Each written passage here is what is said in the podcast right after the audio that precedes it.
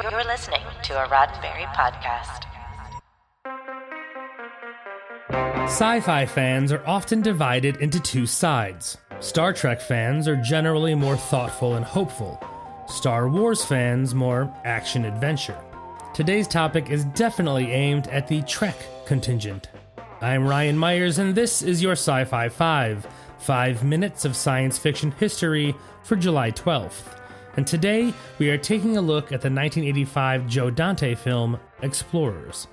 This was River Phoenix's first big screen role and Ethan Hawke's first time in front of a camera.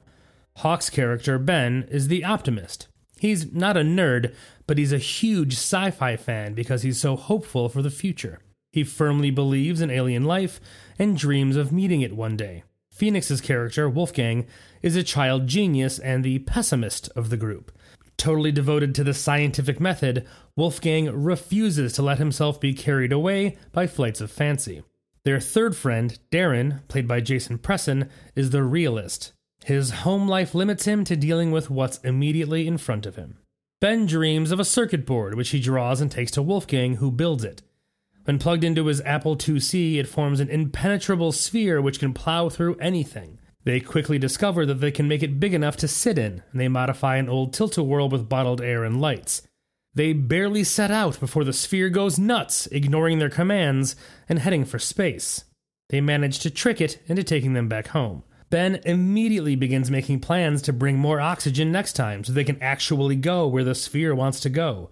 Wolfgang refuses, claiming they need years of tests to find out what's going on. And Darren just says he wants to live. But they do begin to repair their damaged ship and gather supplies. An accident during construction nearly costs them their oxygen. Wolfgang looks at the valve and says, It's okay, we can still go. Ben responds, Finally, you feel it too. To which Wolfgang admits that he gets it, and they're being called. Even Darren recognizes it. They make it to space, but you'll have to watch Explorers to find out what happens next as it becomes a different movie.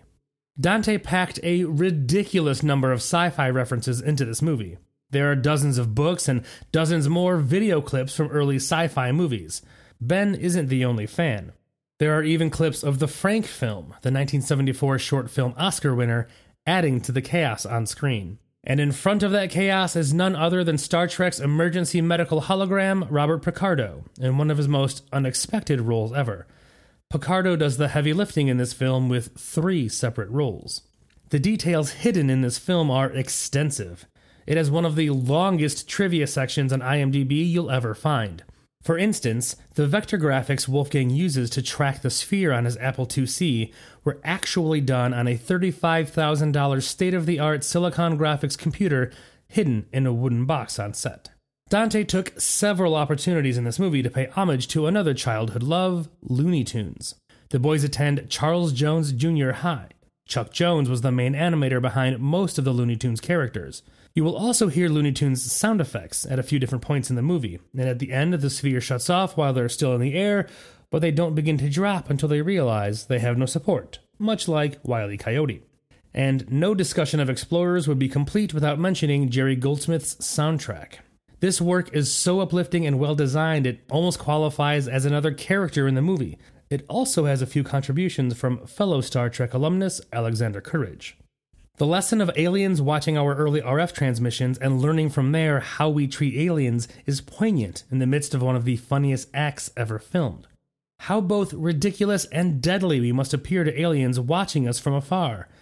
What are the odds aliens would look beyond the images we broadcast to space to see if there was more to our culture? Would they want to take a chance that those images are wrong or incomplete? What kind of safeguards would they employ to get to meet us face to face to learn the whole story? These are heavy questions from a light, family friendly movie. How many of us would give anything to hear from them? This has been 5 minutes of science fiction history, your daily Sci Fi 5 for July 12th. Sci Fi 5 is produced by Roddenberry Entertainment.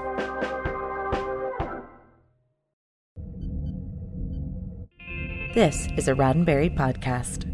For more great podcasts, visit podcast.roddenberry.com.